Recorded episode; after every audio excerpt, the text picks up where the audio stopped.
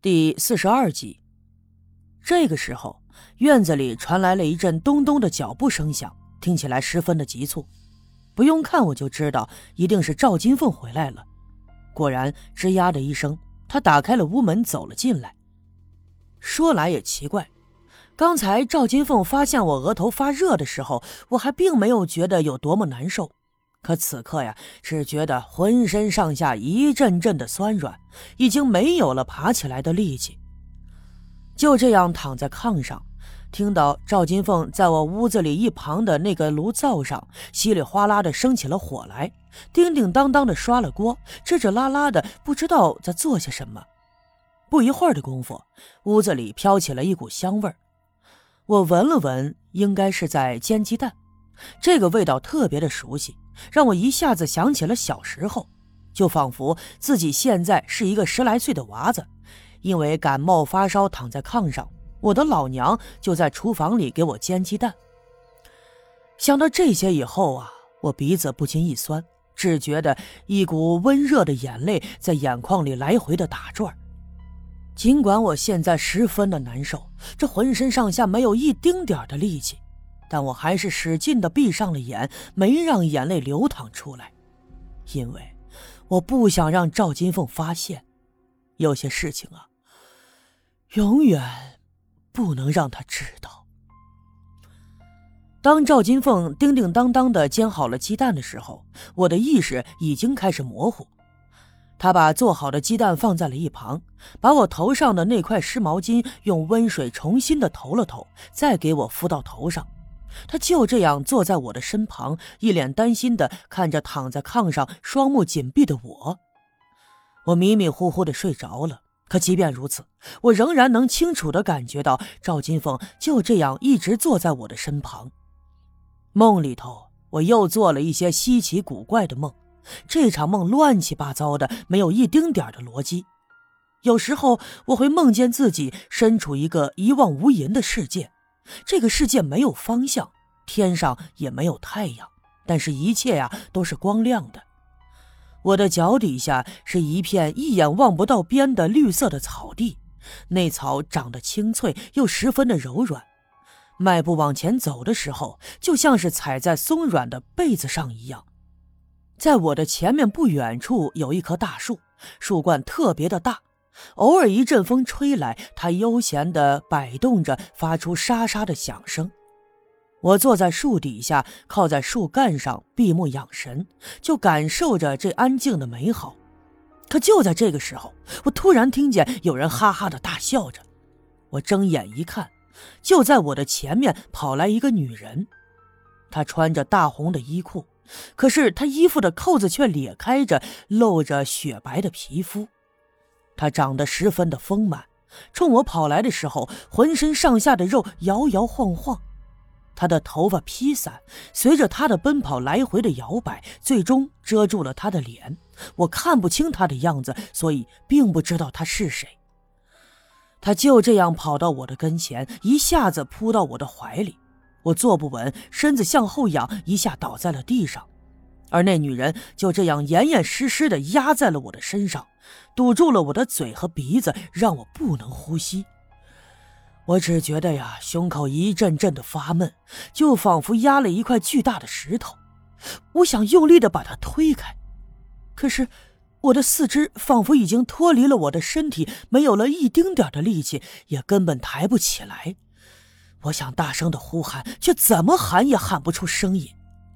而就在这个时候，突然一切变了样子，我仿佛飘在了空中，能清楚的看到自己就躺在村部这间房子的炕上，我的身旁是赵金凤，她已经睡着了，就伏在我的身上。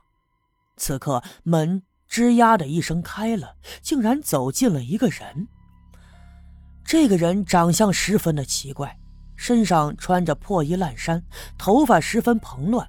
可是啊，他的脸却是光秃秃的，没有五官，就仿佛是蒙了一张人皮，看上去十分的吓人。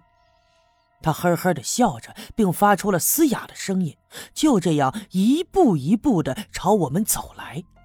而我再朝门外看，这门外黑压压的就站了很多的人，有男有女，有老有少，这些人我都不认识，都是陌生的面孔。他们就那样围在门口，伸长了脖子往屋子里张望。而此刻，那个没有脸的人呼啦一下子不知道从哪儿拿出了一把铁锹，这把铁锹锃明瓦亮，铁锹的尖头十分的锋利，就好似一把尖刀一样。他把这把铁锹高高的举在手里，一步一步的朝我和赵金凤走来。而此刻，赵金凤仍旧伏在我的身上，沉沉的睡着。我想赶紧把她喊醒，让她赶紧脱离眼前的凶险。可是啊，我仍旧像刚才一样，无论怎么样也不能喊出声音来。随着那个人的慢慢逼近，我只觉得“呼”的一下。竟然就回到了原来躺在炕上的视角，我这才发现，自己的四肢仍旧是酸软无力，仿佛与大脑失去了联系，不能动弹。我想用力的挣扎，我想伸手去摇晃赵金凤，但我憋得浑身是汗，仍旧不能移动半分。我使劲的转着脑袋，其实我知道，我这一定是在做噩梦，而我却能看到现实中的屋子。我是在半梦半醒之间了。对了，我只要稍微的动一下，就能彻底的醒过来了，眼前这恐怖的一切就会瞬间的消失。但是，无论我怎么样，如何的挣扎，都是动弹不得呀！我急了，能清楚的感到浑身上下透出了一身的透汗，我的心脏通通的跳个不停，仿佛一张嘴就能从我的嘴里跳出来。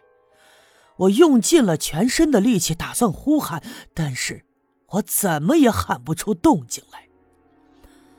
就在这个时候，我清楚的听到了一阵脚步声，吱呀的一声，门开了，有人走了进来。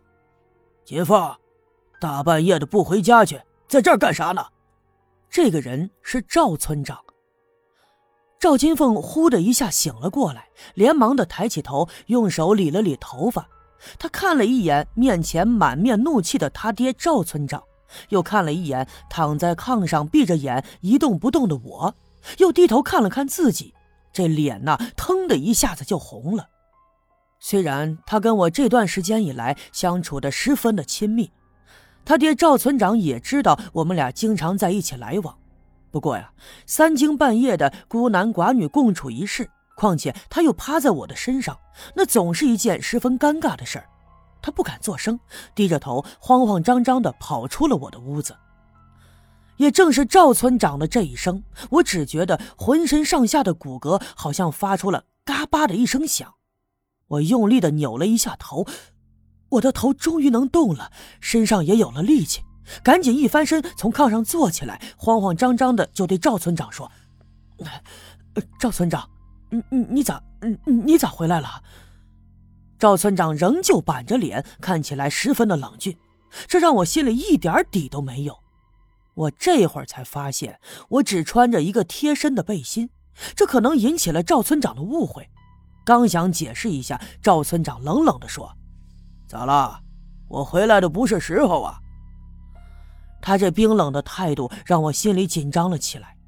其实啊，我所担心的倒并不是他看到了三更半夜的他女儿跟我共处一室，而是想起了他走的时候带走了我给他的那封介绍信。我尽力的稳住心神，表现出一副平常的样子来。啊，不是不是，我是寻思着这三更半夜的，咋就连夜赶回来了？没在县里住上一晚吗？怎么，你希望我在县城里住上一宿？赵村长又反问：“我从他的话里听出了冰冷的寒意，心里就更加的没底儿了。这一刻，我的大脑在飞速的旋转，寻找着解决这种尴尬的办法。